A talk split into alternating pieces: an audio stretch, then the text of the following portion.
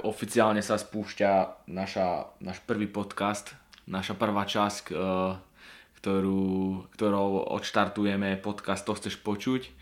Moje meno je Kubo. A ja som Peťo. Uh, náš prvý podcast, uh, nakoľko, možno bolo dobre povedať, nakoľko sme obaja vaši, vašniví uh, debatníci. De, debatníci je to správne slovo.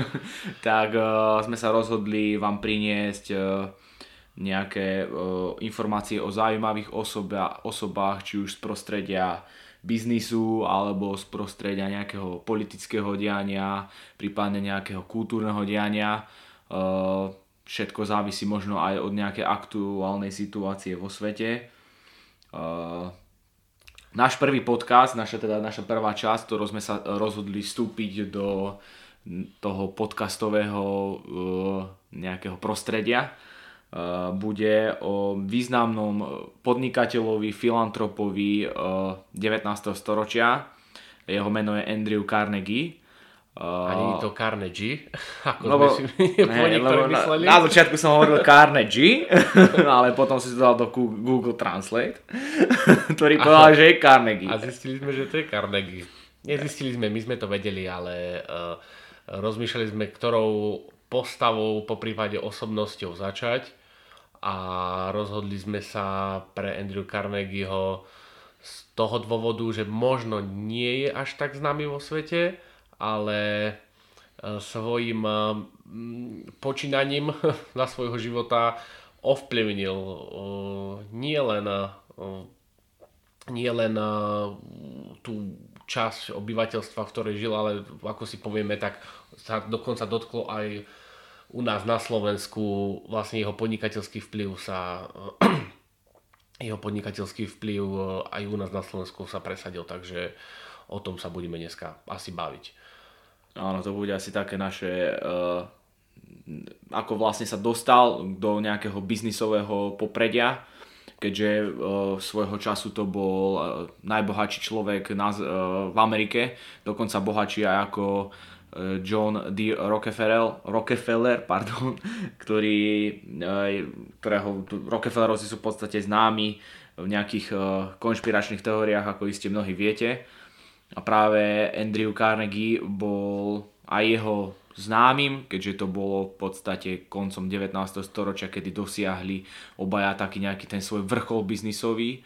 A čiže oni sa, ne, oni sa medzi sebou poznali. A ako aj o, o, neskôr v podcaste povieme, tak Andrew, také to, tá main de- direction, by som povedal toho... Oh, main direction, veľmi zaujímavé slovičko.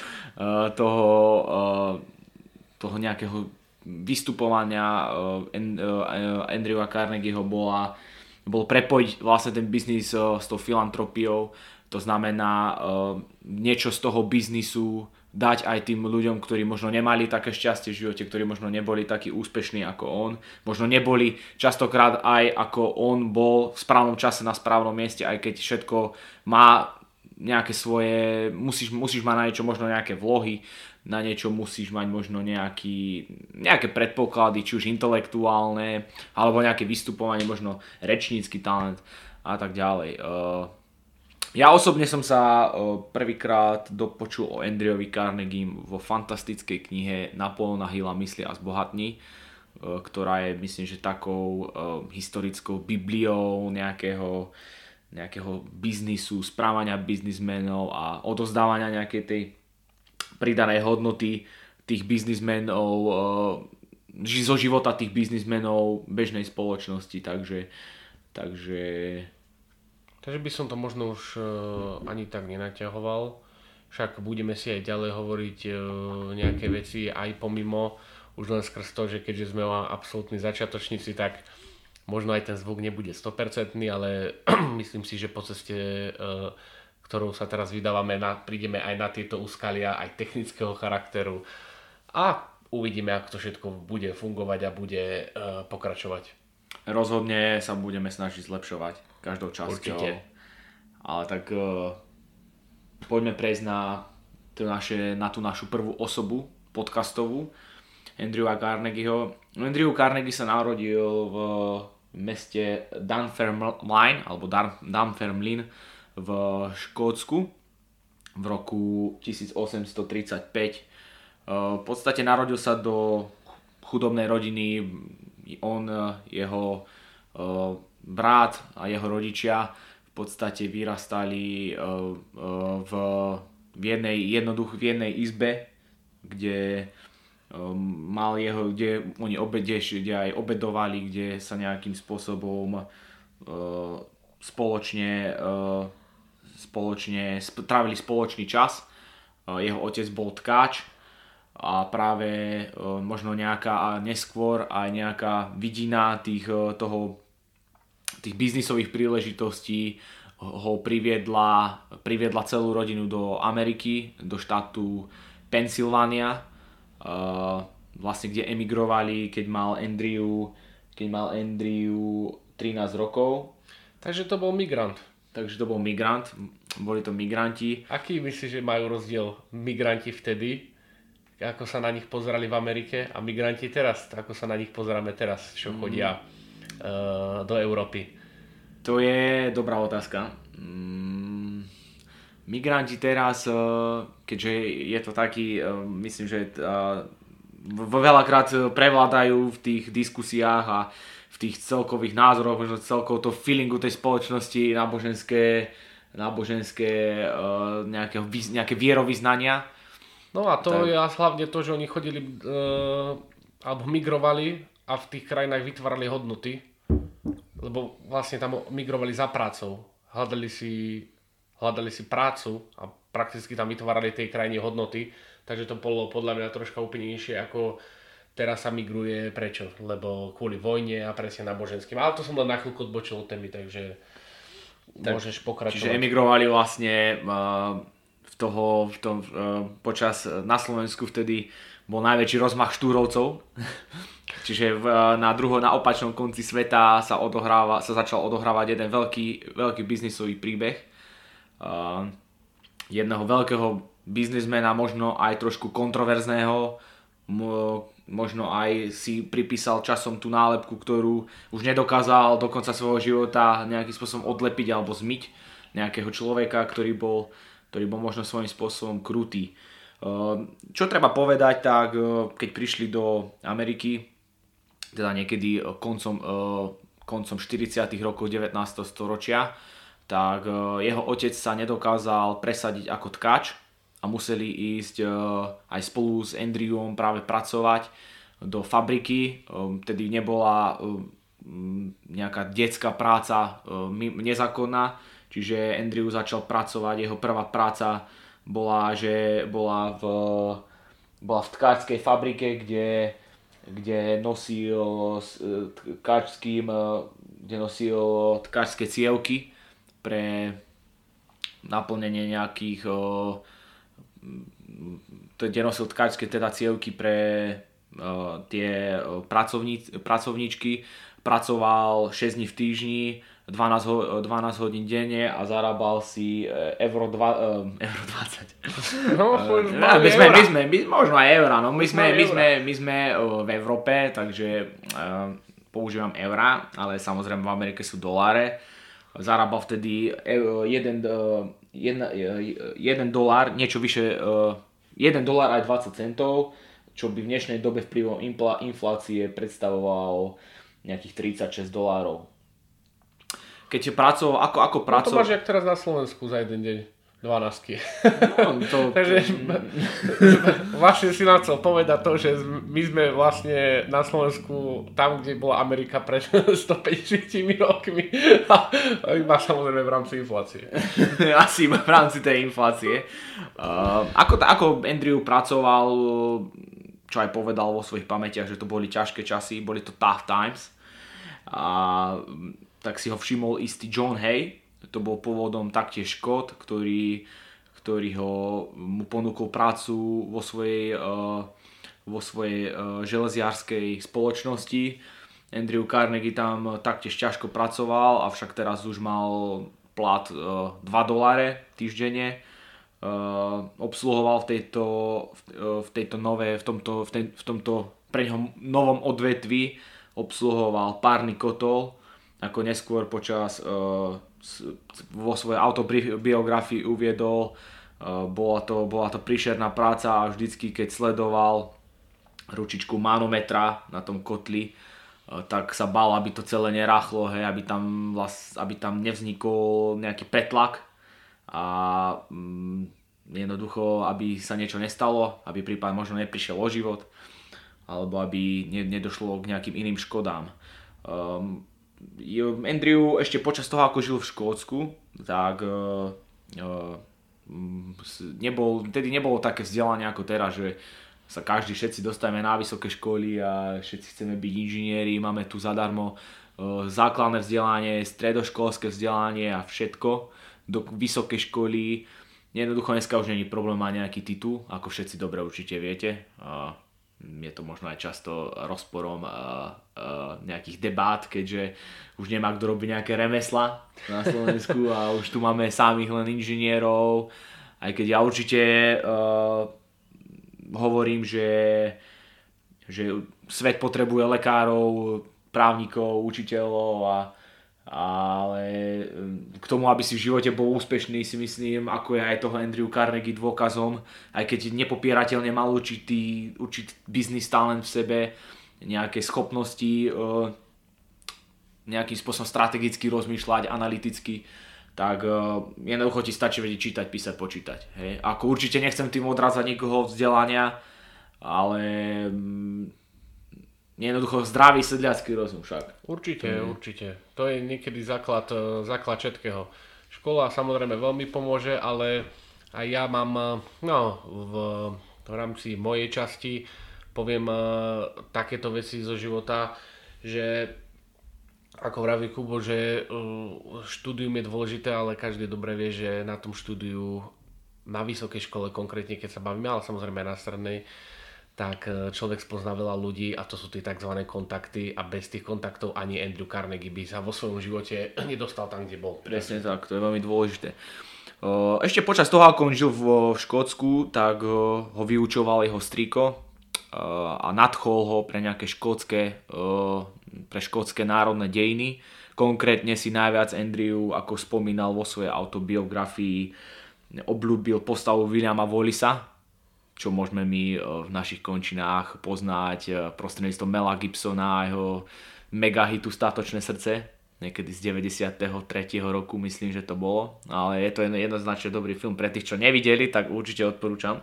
Ja som ho nevidel, takže uvidíme. A práve, práve v tej svojej, e, práve on keď spomínal na, tejto svoj, na tento svoj život, keď pracoval vo fabrike, obsluhoval párny kotol a sledoval ten manometer, tak ako sám povedal, tak často krát si hovoril, že čo by, čo by robil v jeho situácii e, William Wallace, hej, škótsky národný hrdina, ktorý, ktorý sa postavil samotnému kráľovi.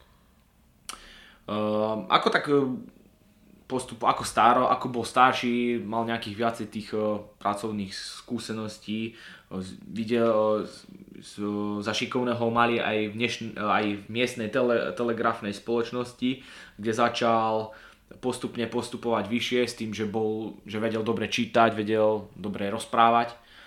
Tak e, toto boli taký jeho, taký by som povedal možno aj taký prvotný impuls, aby sa pohol v tej, v tej e, v možno nejakej e, hierarchii tých fabrík, ťažko pracujúcich ľudí vyššie. A každý, Andrew v tom období každý týždeň v sobotu chodil do knižnice majiteľa miestných železiarní, ktorý sa volal James Anderson.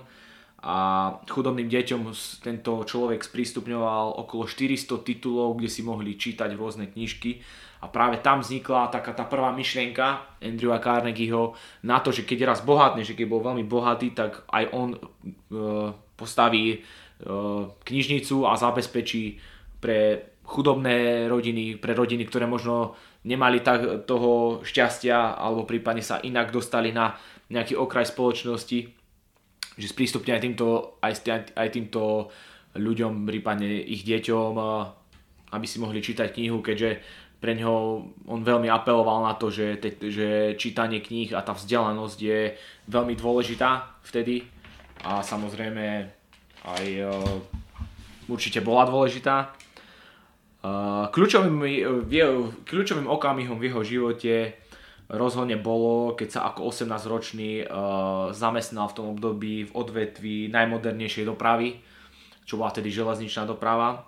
Čo bohužiaľ bude asi aj teraz zasa rapidne stúpať, lebo železnice je rýchly, komfortný uh, spôsob prepravy nielen ľudí, a hlavne, hlavne aj tovaru. Takže... A myslíš si, že to je aj na Slovensku? No, my sme na to ešte neprišli, však preto som hovoril, že sme 150 rokov asi ale my na, to, my na to veľmi rýchlo prídeme, lebo mm, na to, či už prídu, prídu v arabských krajinách, tam veľmi na to rýchlo prišli, že naj, najlacnejší a najrýchlejší, no nemusí to byť zrovna najrýchlejší, ale najlacnejší spôsob dopravy, prepravy tovaru e, sú železnice a v Sávskej Arabii sa budujú obrovské, obrovské železnice, takže tam presne to tiež niekde malo niekedy svoj začiatok. Potom to asi prišlo nejakým rokom do ústupu, lebo prišli však lietadla, kamiony, e, lodná, lodná preprava, ale zasa to sa to vracia, podľa mňa tá železničná doprava e, sa vracia nejakým spôsobom a dáva sa, alebo kladie sa na ňu dôraz. No ja môžem povedať, že chodím do práce vlakom a momentálne... Klame, lebo rok už nebol v práci. Ja mám home office, hej, kvôli covidu, ale občas sa tam ukážem.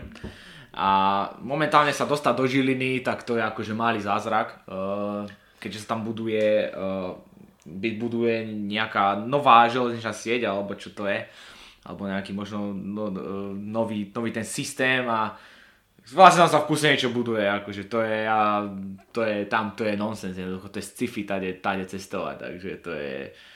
Nemali sme tu proste Andrewa Carnegieho, ktorý by to mal na tak, starosti. Tak, nemali sme tu takého šikovného človeka, máme tu uh, iných uh, odborníkov na tento typ uh, prepravy. Ba špecialistov. Tak uh, ako som povedal, tak e, toto bolo kľúčovým, asi aj tým najkľúčovejším život, e, najkľúčovejšou e, situáciou v jeho živote, toto nové zamestnanie. Tamojší šéf pensylvánskych železníc, železníc Thomas A. Scott sa volal, mu ponúkol o 6 rokov neskôr funkciu riaditeľa západnej divízie Eh, pensylvánskych železníc, čo už bol teda na chlapca, ktorý emigroval s rodičmi do Ameriky a začínal niekde na plate 1 dolár aj 20 centov týždenne. Veľmi solidné. To Thomas A. Scott, eh, tento pán eh, bol jeho veľkým Andrew bol jeho veľkým obľúbencom a v tom období, keď bol riaditeľ tých, tejto západnej divízie pensylvánskych železníc, tak Andrew zarábal 500 dolárov ročne, čo je v dnešnej dobe nejakých 40 tisíc dolárov. 43 tisíc dolárov vplyvom inflácie, čiže sú to akože brutálne rozdiely. A Scott mu... Ako sa hovorí, bolo na kávu. Určite bolo na kávu, podľa, podľa mňa možno aj na nejakú pizzu. Miestnu. Určite, ak tam niečo Taliani už vtedy, do, ale asi už bola vtedy v Taliani. Tam jasné, že boli pizzerie, bože, ja viem, mafiáni chodili do pizzerie. Takže bola aj na pizzu, tak. Tak, určite uh, ochutnal ten uh, preslávený paradajkový dressing na pici. No, minimálne raz. Keď pracoval e, v týchto železiarni, e, v týchto, v tomto odvetví železnej dopravy ako riaditeľ, tej, ako riaditeľ západnej divízie, tak e, tento pán Thomas A. Scott mu časom umožnil urobiť jeho prvú investíciu. Táto investícia bola kvôli tejto jeho investícii musela ich mama založiť ich jediný dom, ktorý tam mali, podotýkam investícií 500 dolárov. Rizik bol však v tomto prípade určite zisk a začal postupne bohatnúť a aj keď stále pracoval pre Scotta, jednoducho pomáhal mu zveľaďovať ten železničiarsky biznis, postupne sa prepracoval k oceli. V období, potom prišla americká občianská vojna, myslím, že väčšine ľudí veľmi dobre známa. Uh, Andrew podporoval uh, v tejto občianskej vojne uh, podporoval úniu a pomáhal v podstate zabezpečovať pri, uh, štáty únie pomáhal pri e, zabezpečovať telegrafné a e, železničné spojenie. Spolu s ďalšími e, ľuďmi vtedy aj financoval vývoj nejakých prevratných technológií na spracovanie železa, čo, čo viedlo k, taktiež k nejakej výrobe prvých, možno ká, prvých kanónov a podobných zbraní. Po, po tejto vojne sa však jeho cesty s Thomasom Scottom rozišli, kontakty však zotrvali. Keď Carnegie založil v roku 1872 svoju prvú železiareň. Táto železiareň sa volá Edgar Thompson Steel Works v meste Braddock. Dnes, dnes, dnes je Braddock súčasťou pensylvánskej metropoly Pittsburgh. Tak jeho prvým, prvým takým najväčším odberateľom je, jeho produktov boli práve železnice, čiže jednoznačne tam bol vynikajúci vzťah na začiatku toho toho jeho samostatného biznisového smerovania s tým, uh, s tým Tomasom Scottom. A tu sa už ukazovalo, aké kľúčové pre neho bolo, uh, z, bolo zamestnať sa práve tu a aká, aká, aká, aká, ako vidíte, že jedna možno udalosť v živote, či sa pozeráme 200 rokov späť alebo teraz, môže človeku rapidne zmeniť život, hej, takže... Tak je to, to presne bolo... o tom, že či to bolo kľúčové sa tam zamestnať, určite predtým nerozmýšľal tak, že jo, idem sa zamestnať do, žele, do, do nejakých železníc alebo niečo s tým spojené, aby som potom videl, ako to funguje, aby som si mohol vymyslieť železiarne, čiže je to nejaký životný vývoj a presne, že každý môže robiť niečo nejakým spôsobom a z toho odvetvia, v ktorom pracuje, tak môže začať uh, uh, implementovať nejaké svoje nápady, po prípade začať presne, že podnikať a uh, neodíde ďaleko od toho biznisu, ale prakticky v tom biznise zostáva, takže ale určite to nebolo 100% si nemyslím, že to bolo, že by to tak akože rozmýšľal, že takto to pôjde, budem skôr železničiar a budem vedieť, ako to funguje a potom zistím, že takto to funguje, tak idem robiť ocel. Čiže, ale malo to určite nejaký prirodzený vývoj aj s tými kontaktmi, ktorými sa asi stretával. Presne tak, akože v tom období, kedy Amerika prechádzala z agrárnej krajiny na industriálnu krajinu, tak bola oceľ zlatom. Bola, oceľ bola zlatom tej doby a Carnegie práve v tomto oceľárskom priemysle kontroloval najro, najrozsiahlejšie integrované železiarské a oceliarské pre, prevádzky, aké kedy vlastnil postupom samozrejme, postupom eh, nejaký, postupom toho biznis života jeho eh, kontroloval mm, na, vlastnil respektíve na, na, najrozsiahlejšie žel, železiarské a oceľiarské prevádzky v USA. V tomto období, to bolo niekedy v období niekedy 80. možno koniec 70. začiatok 80. rokov 19. storočia Eh, prišiel aj s veľkými inováciami eh, v, eh, v, priemysle, konkrétne pri spracovaní železnej rúdy a výroby ocele.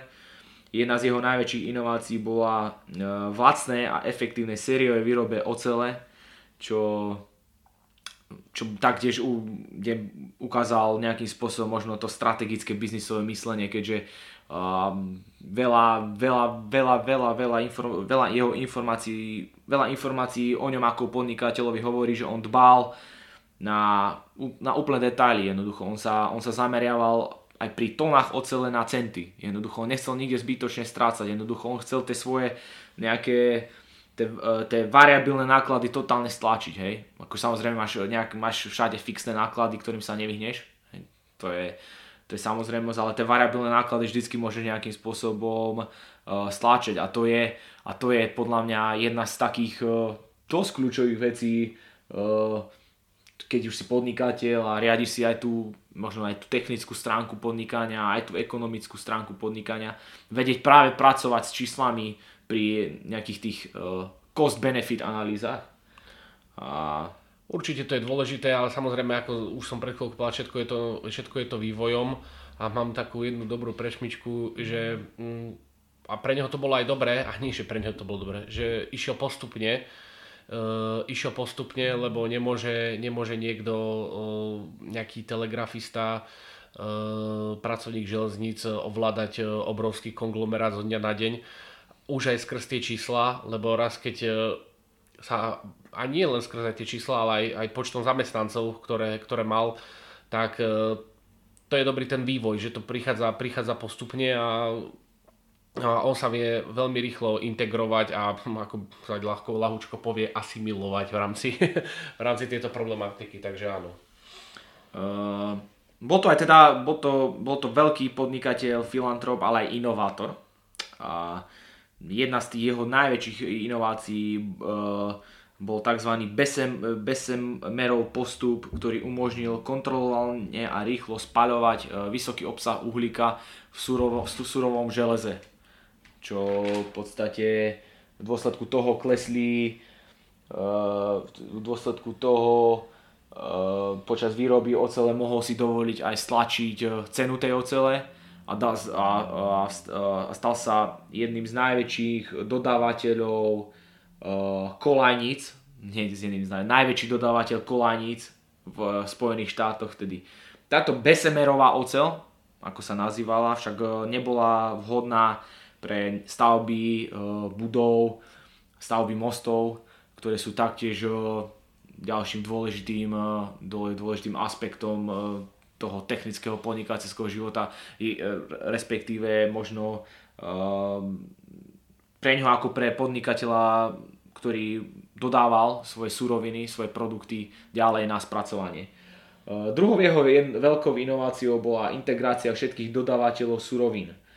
Koncom 80. rokov 20. storočia bola Carnegie e, Steel Company najväčším výrobcom surového železa, koľanic, koksu na svete s kapacitou 2000 tón surového železa denne čo je si myslím, že solidné číslo. No, 2000 tón to je veľa denne. je to veľa. Uh, v roku 1883 Carnegie investoval, investoval do zásadne a kúpil konkurenčnú Homestead, Homestead Steel Works. Homestead je ďalšia časť v podstate s bredokom terajšieho Pittsburghu. A uh, bol to vlastne rozsiahly závod pre spracovanie uhlia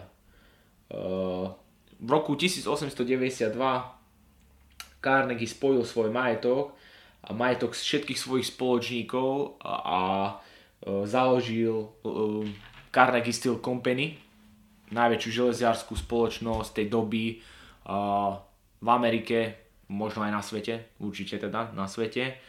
A práve z tejto, z tejto, z tejto spoločnosti Carnegie Steel Company vzniklo dnes už US Steel, ktorý je aj v Košiciach napríklad tu na Slovensku, takže, takže vidíte, že jeden človek, jeden škód, jeden emigrant, emigrant, emigrant dokázal postaviť e, základy výrazne, výrazne zefektívniť e, proces výroby e, v takom dôležitom odvetví, ako je ocelia, železiarský a oceliarský priemysel.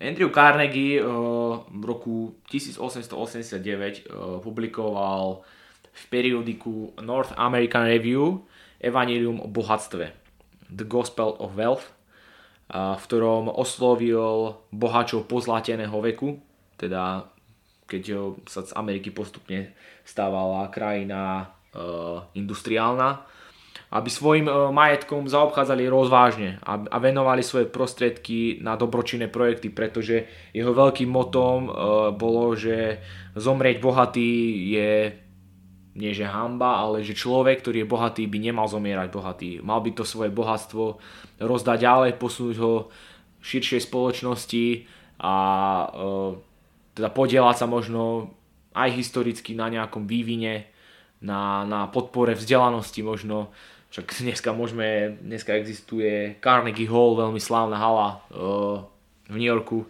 ktorú, ktorú práve on dal postaviť. V Pittsburghu je doteraz uh, jeho knižnica, kde, ktorú ako, ako sám povedal, keď mu on chodil uh, k James, Jamesovi Andersonovi každú sobotu čítať knihy, tak sám povedal, že keď zbohatne, tak tú knižnicu otvorí a on aj zbohatol a tú knižnicu otvoril. Ďalej máme Carnegie Mellon University, takže veľmi prestížna univerzita Uh, ktorá takže... sa už volá Carnegie Mellon University teraz iba, po spojení s tým Melonom. Áno, Andrew Mellon, ďalší ďalší pán na holenie. Ale uh, založili ho Carnegie, ako on sám nás kratoval, myslím, že volal Carnegie University, alebo tak nejako, mám taký pocit. Uh, ďalší pán na holenie z tohto pozlateného veku. A uh, práve tento, tento, ten, tento jeho, toto jeho periodikum uh, sa považuje za Bibliu filantropie. Hej, tento jeho The Gospel of Wealth. A um, to je, to je taký, ten, ten, tam sú asi také naj, naj, naj, najhlbšie korene uh, fi, svetovej filantropie. Uh, v roku uh, Andrew Carnegie uh, mal, bol taký, bol zaujímavá persona aj z toho dôvodu, že sa nechcel oženiť počas života jeho matky. Hej, čiže jeho matka zomrela, keď Andrew mal 51 rokov a e, chcel sa teda o svoju matku, chcel sa, chcel sa o ňu postarať jednoducho, chcel sa, ven, chcel sa venovať najmä jej, chcel jej venovať uh, asi ten svoj free time. A keď ako 50, keď uh, zomrela, uh, on ako 51 ročný sa vtedy už oženil s istou Louis Whitfieldovou, ktorá bola o neho o 21 rokov mladšia. V roku 1897 sa im aj narodilo ich jediné dieťa volala sa Margaret, bola pomenovaná po eh, práve Andrewovej matke a práve bolo to jeho jediné dieťa, čiže dcera, dá sa povedať, že každá žena počas života sa vydá, zmení priezvisko a pre, preto sa aj to meno Carnegie vytratilo, možno nemá teda nejakých tých svojich následovníkov. Priamých. Uh, priamých. Uh, tak on e, urobil zásadné, obrovské rozhodnutie vo svojom živote a v roku 1901, teda začiatkom 20. storočia, predal Carnegie Steel Company JP e, Morganovi, finančníkovi, jednému, jednému z najbohatších ľudí tej doby. E, predaná čiastka činila vtedy 480 miliónov dolárov, čo je, čo je šialená suma. To, by, to, sú dneska, to sú dneska miliardy a bol to vtedy rekord.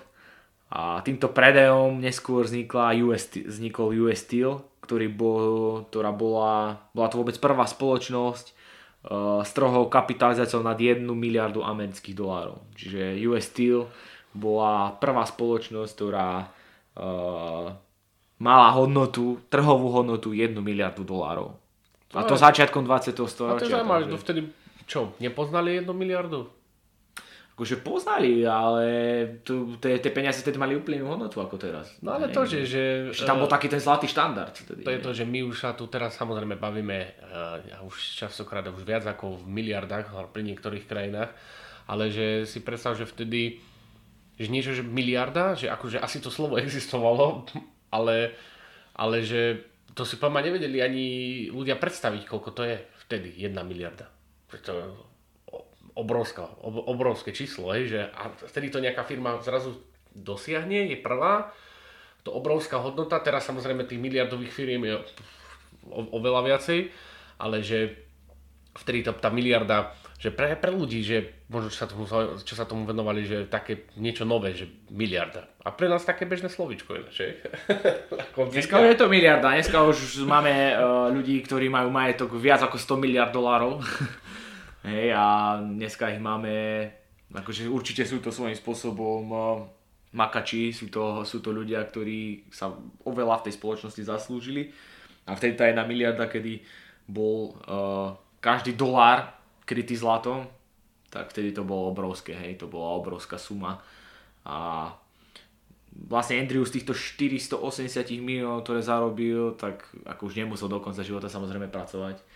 Asi teda 300, nie. 350 miliónov dolárov práve daroval na filantropiu, čo by v dnešnej dobe vplyvom inflácie bolo niekde okolo 5 miliard dolárov. Hej. Takže si zoberte, že koľko, koľko on dal na tie dobročinné účely, určite v tom za, postavil Carnegie Hall, ako sme hovorili, aj do tej do, do knižníc podporoval roz, podporoval svojou činnosťou kultúru, mm, vzdelanosť, teda dával ďalej rozhodne. Dával ďalej a keď v roku 1819 zomrel, pardon, v roku 1919, keď zomrel, tak uh, jednoducho zomrel, dá sa povedať, čo, ako, nie že chudobný, ale väčšinu svojho majetku rozdal svojej žene nechal nehnuteľnosti v Amerike a v Škótsku a svoj, jeho dcera potom po jeho smrti viedla úplne normálny, nie až tak výrazný život. Samozrejme, všetko má svoje hranice, nie že svoje hranice, svoje pre a proti. A každý takýto človek, ktorý je spoločno, ktorý, je spoločen, ktorý má určitú spoločenskú hodnotu, aj uh, samozrejme každý máme nejakú svoju spoločenskú hodnotu, ale práve tú hodnotu z toho z toho tým, tým svojim biznis príčinením, tak ani on nie, sa nevyhol kauzám životným a myslím si, že táto, tieto jeho kauzy sa dosť dotkli aj Slovákov. Čo na to povieš? Určite, určite. Tieto kauzy, alebo ak by som, by som to nazval kauza, je, bola jedna. Za chvíľku sa k nej vrátim. Alebo sa k nej vrátim za chvíľku, samozrejme poviem. Uh, pretože ja, čo som si pripravil, uh, lebo to tak vypadá, že si povedal všetko. Takže uh, čo ja môžem povedať od Andrew Carnegiemu, že sa troška vrátim k tým slovám, čo si hovoril a poviem zo pár zaujímavostí, detailov v takých poznámkach. Takže čo je podľa mňa zaujímavé je to, a už som to na začiatku spomínal ohľadom tej školy. Keď on bol telegrafista, tak e, tam bola jedna zaujímavá vec a to je tá, že samozrejme ako telegraf musel ovládať morzovku, ale on ju ovládal dokonca tak tú morzovku, že si už nemusel prepisovať e, tie e, bodky a čiarky a potom si to preložiť, ale už automaticky z hlavy vedel, vedel prekladať morzovku, čo ja si poviem má pomerne dobrý výkon si také niečo zapamätať. To už samozrejme potom asi, asi smeruje o tom, o tom človeku, že uh, keď si vie veľa, uh, veľa vecí zapamätať, alebo aj také zložitejšie, no vieš si predstaviť sa naučiť morzovku a prekladať ju z hlavy? Uh, tak to by to je celkom... Čak videl si vo filmoch, uh, prepisujú morzovku, uh, bodky, čiarky, prepisujú no. a potom tomu dávajú písmenka. Hej? No. A teraz si predstav, že on to dáva z hlavy automaticky. Takže, takže uh, to je určite jedna veľká zaujímavosť. No a špeciálne ešte ako telegrafista, Uh, myslím si, že toho telegrafistu, ak sa nemýlim, robil u toho, u toho to, Tomasa Scotta, nie? Je tak? Mm. Presne tak. Tak uh, uh, tam sa dostal k tým svojim prvým uh, kontaktom na bohatých ľudí a vplyvných ľudí, pretože samozrejme, keď bol niekto telegrafista, tak asi posielal telegrafy a tie telegrafy im niekto musel uh, prísť, uh, zadať, čo chcú poslať a kto vtedy mohol asi používať telegrafy? Asi bohatí ľudia. Takže on sa s tými bohatými a vplyvnými ľuďmi všetkými spoznal ako telegrafista, lebo však chodili posielať telegrafy a všetkých si zapamätal. Zapamätal si ich výzor, ich mena, ich priezviska a tomu v budúcnosti do budúcnosti, predtým, než vôbec začal niečo robiť, veľmi, veľmi pomohlo. To bola podľa mňa veľmi dôležitá vec.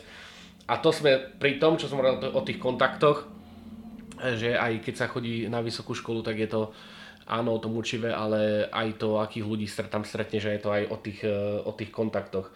Takže to, toľko k tomu, ako aký bol či už múdry, neviem, či to slovo múdry, že si vie zapamätať, ale určite musel byť nejakým spôsobom aj múdry. Určite tam nejaká tá inteligencia musela byť, hej, keďže mm, dnes, akože my si už nevieme dneska predstaviť komunikovať cez morzovku, ale... Možno by sme sa to naučili, všetko sa dá naučiť. No, a keď sme sa naučili uh, vyletieť na, na mesiac, tak myslím si, že No. teda nie každý. tak, tak, tak uh, vyletíme. Ďalej, ďalej čo som si, uh, už, to, už to Kubo spomenul, bola tá, uh, tá filantropia. Uh, keď si dáte do Google Andrew Carnegie alebo ho, čo s ním spojené, tak uh, všade vychádza slovičko filantro, filantropia a tak ďalej. Ja som si myslel ešte predtým, než som si to nezačal tak špeciálne študovať, lebo však my sme sa o Andrew Carnegie s už bavili dávnejšie, 2-3 roky dozadu. Ale ja som bol v tom, že, že on, on bol ten, že vymyslel ten ako pojem, tá filantropia, ale uh, uh, on ho samozrejme nevymyslel a ten pojem filantropia a nebol prvý, ktorý začal rozdávať peniaze alebo začal nejako ľuďom nejakým spôsobom pomáhať.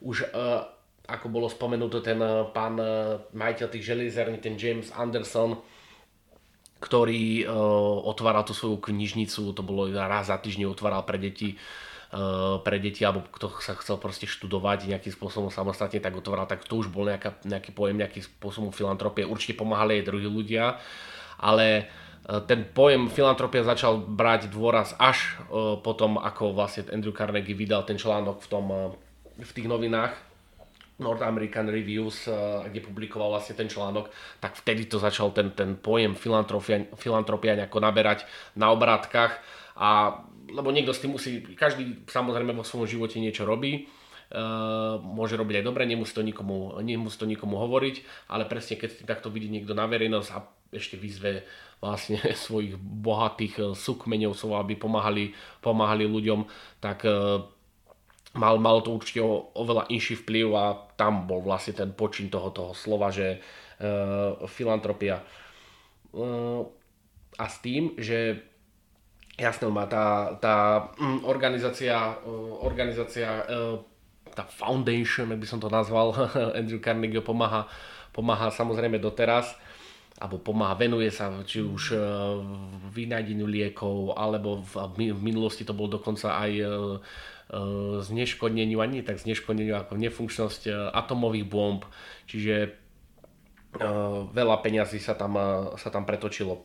A s tými knižnicami, presne tak ako on, on to vlastne aj slúbil, on to ako aj hovoril, presne ako on chodil do tej knižnice, takže aj on vybuduje knižnica, presne ich bolo okolo, myslím si, že 3000 knižnic po celej Amerike, Británii, po celej Ameriky, Británii a v Kanade, čiže to nebolo len v Amerike, alebo to Kanada, Británia, a samozrejme Spojené štáty americké. No a samozrejme môžeme sa postupne predrať, predrať k, tomu, k tomu jeho veľkému čiernemu puntiku, ktorý na ňom, ktorý na ňom visí a to je tzv. masaker v roku 1892 v Homestade, kde má vlastne e, svoju, svoju fabriku E, svoju fabriku, samozrejme robili tam zamestnanci. A tam už je samozrejme zaujímavé povedať to, že už aj vtedy bývali, e, bývali štrajky, nebola to nejaká novinka, štrajky bývali, bývali samozrejme už začali fungovať aj odbory, ale ešte nefungovali na takých, na takých úrovniach samozrejme ako to funguje teraz, že tie odbory majú obrovskú silu.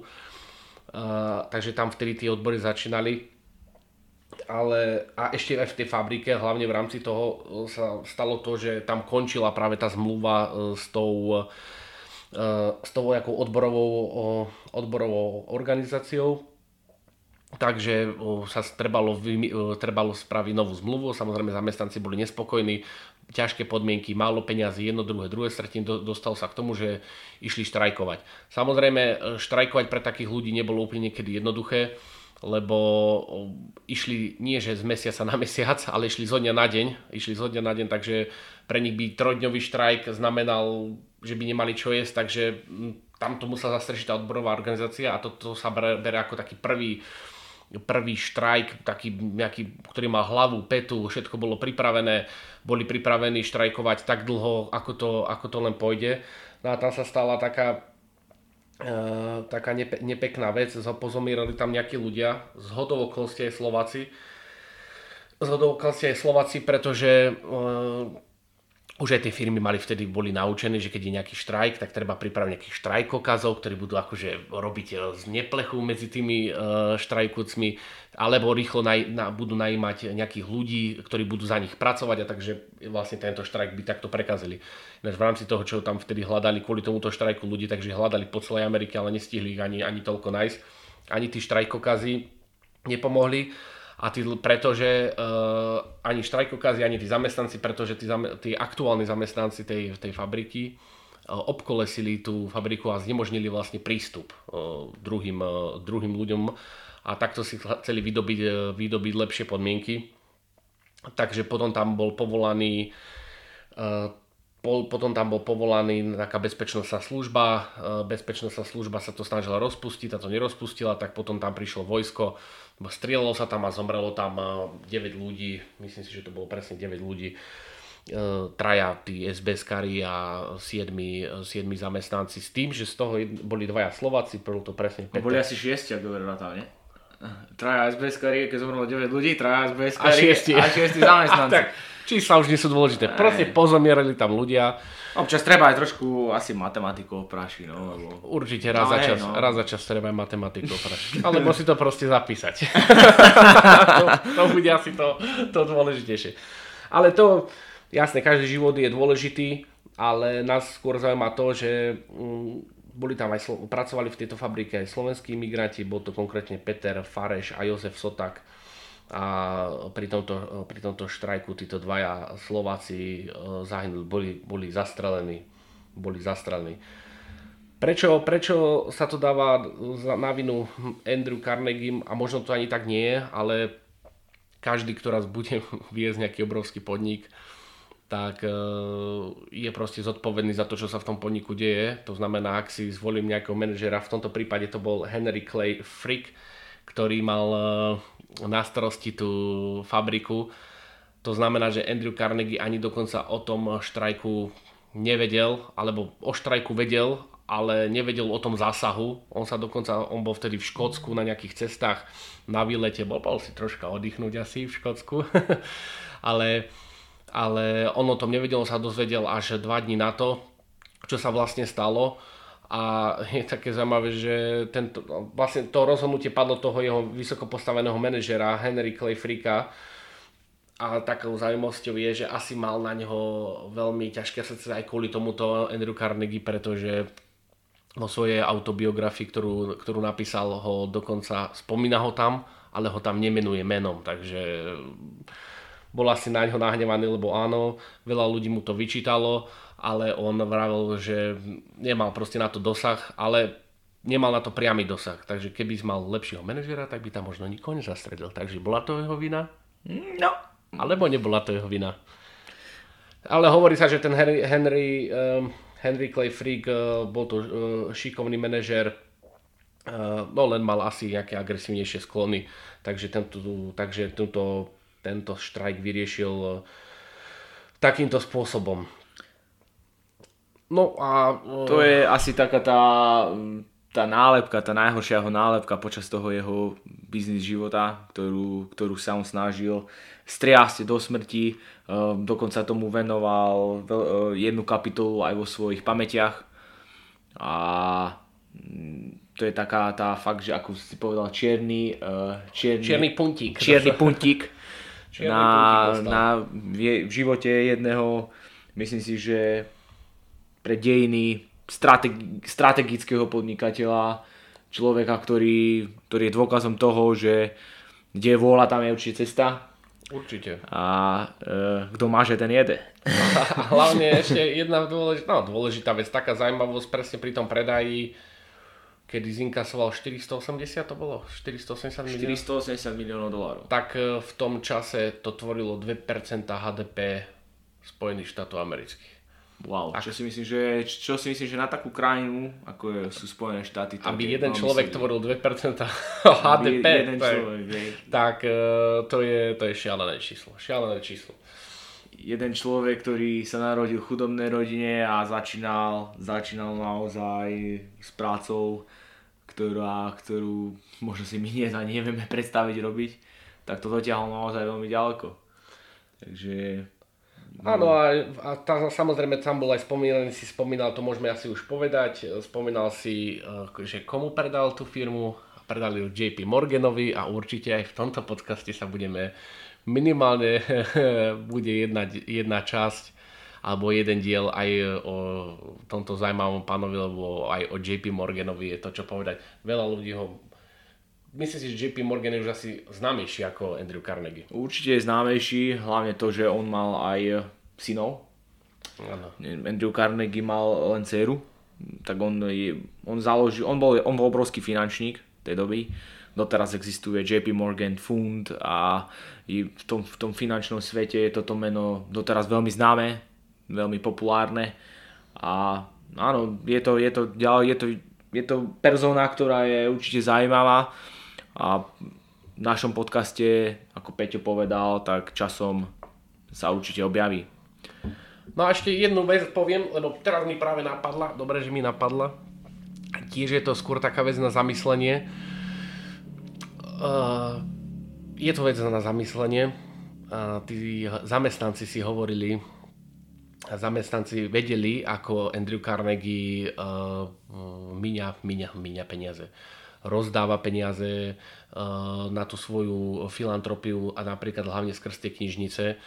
No len uh, jeho zamestnanci s tým neboli moc značení, pretože on samozrejme uh, vybudoval knižnicu pre, uh, pre obyvateľstvo, ale jeho zamestnanci podľa všetkého mali asi nízke platy Takže to mu tiež akože tí zamestnanci vyčítali, že tam dáva peniaze niekde na nejakú knižnicu a on, on není schopný im nejakým spôsobom navýšiť plat.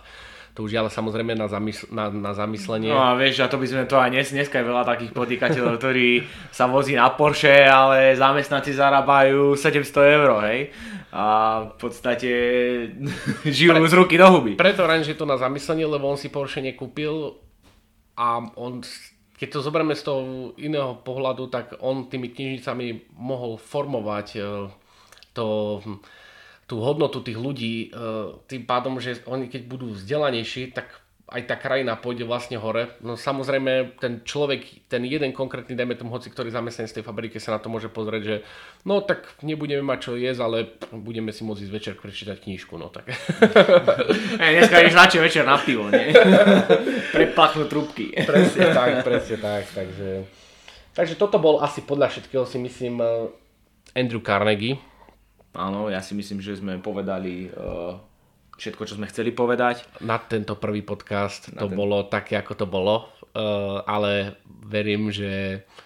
Uh, že nás podporíte, že... Uh, že... Jednak, že nás podporíte, ale jednak sa mi bude, sa bude strašne páčiť, uh, že dajme tomu pri 15. časti, keď sa vrátime na túto prvú tak zistíme, že akí sme boli tupci, ale je to úplne v poriadku. Niekde sa začať proste musí a už to môže byť všetkým vlastne jedno, ako to bude. Ale bude sa to určite zlepšovať. Všetko sa, keď sa niečo človek niečomu venuje dlhodobo, kontinuálne a stále, tak to musí iba sa stále zlepšovať. Jednoznačne.